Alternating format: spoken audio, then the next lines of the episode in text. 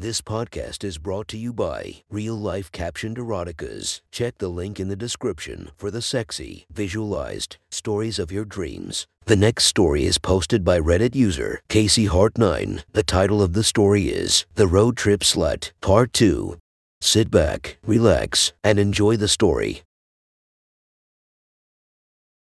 Perfect, I said. She was a little less red and a lot more clean coming out of the restroom. I had the baklava in a bag, and while I was waiting, the dining room had emptied down to just one other specific person. And he was clearly slowing down his eating as much as possible to get one more look at us. I gave her a kiss, careful to reach around her waist and pull in, forcing the shirt to roll up her ass. A couple steps would probably allow the fabric to fall back down, even with her shelf of a butt. A couple of steps, if I wasn't right there, and I was feeling devilish. Keeping my hand near the small of her back, I tugged upwards, completely exposing her ass. With a push, I guided her to the door. Her steps were a little stiff, but I also caught her smiling. Somewhere deep in her brain, she had completely surrendered to me. I nearly forgot about the perv until I heard him muttering something along the lines of fuck me as we walked past. The parking lot was pretty empty. I could guess which car was the perv's, up front near the door. Our little gravel side lot was completely abandoned. Once my fuck toy was in the car, I pulled the shirt off of her. Did you enjoy that? I asked. Yes, sir, she said, with a big grin. I guided her hand down to my crotch. I enjoyed that a lot, too,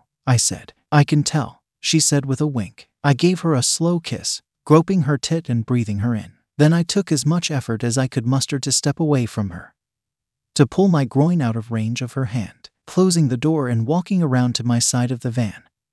I couldn't believe how hard I was. She had me coming not 30 minutes ago, and I needed more, and more, and more. We were doing fine on time. I didn't start the engine. I casually pulled out my cock. Without a word, she leaned over the center console and started sucking on me, her knees on the chair and her ass up. I leaned my chair back a bit and started to enjoy my good little cocksucker's skill. She was being purposefully sloppy, making amazing noises and letting her spit drool down my balls. It was an otherworldly good blowjob. I knew it was unlikely that I was going to come, given that I was still recovering from our desert play. But right now I could feel my eyes rolling back, admiring the cosmic weight of the stars, the gorgeous view of the Milky Way, and then back down to the even more gorgeous view of this naked woman.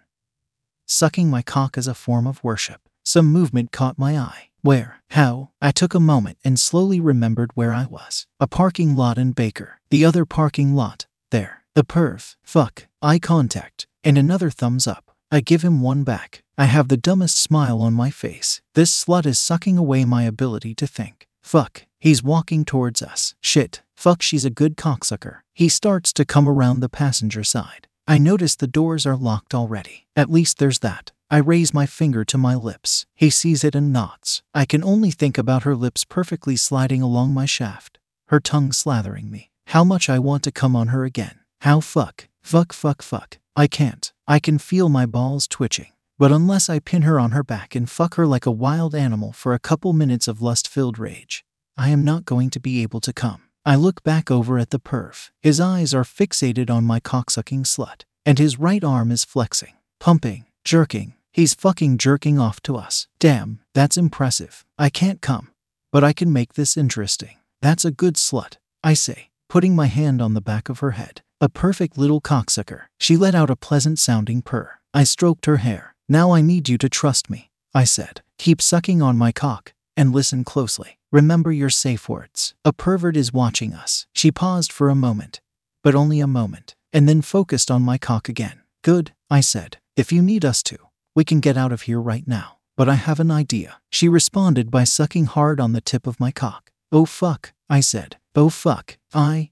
Fuck, I have an idea. This perv is jerking off to us right now. She deep throated my whole cock. My mind went blank for a second, and I could hear her moan. She was enjoying this on a few levels. Okay, I said, controlling my breathing. Stop sucking my cock. I want you to press your tits against the window. She paused again, but something took over her, and she did as she was told. The perv froze for a moment, but as the disbelief melted, he started jerking more vigorously. My slut pushed her tits up tight along the window, then slipped two of her fingers between her breast and the glass pinching a nipple. Oh fuck, the perv said. I leaned over, letting my hand roam between my slut's thighs. She was dripping wet. I slowly started stroking her, just a lazy circle of two of my fingers, creating a wave of curses from her mouth. Look at what a little slut you are, I said, showing your tits for a pervert in a parking lot. I'm a slut, she said. I'm a dirty slut for sir. I'm a dirty slut for sir. I enjoyed the repetition.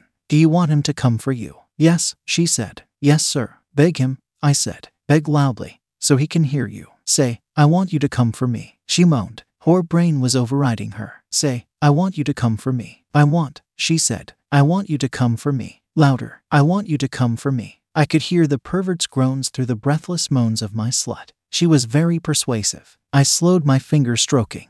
Did you make that man come? I asked. She was trying to control her breathing, but she was also humming and purring. I grabbed her hair and gave her a sharp tug. Did you make that man come? I asked again. MMMM, she said. Yes, all down his pants. She was very proud of herself. Good girl, I said. You're a perfect little slut. Sit down. Buckle up. The turning over of my engine startled the pervert back to reality, where his dick was in the open air and a trickle of jizz was on his pants. He nodded fast and gave me a thumbs up with his left hand as his right hand struggled to put things away. We pulled out of the gravel parking lot, and I saw him stumble back to his car. I had this urge to get back on the freeway and not stop until Vegas, just to make sure he never saw us again. But given my slut's tits and ass, I was also very sure he'd never recognize our faces.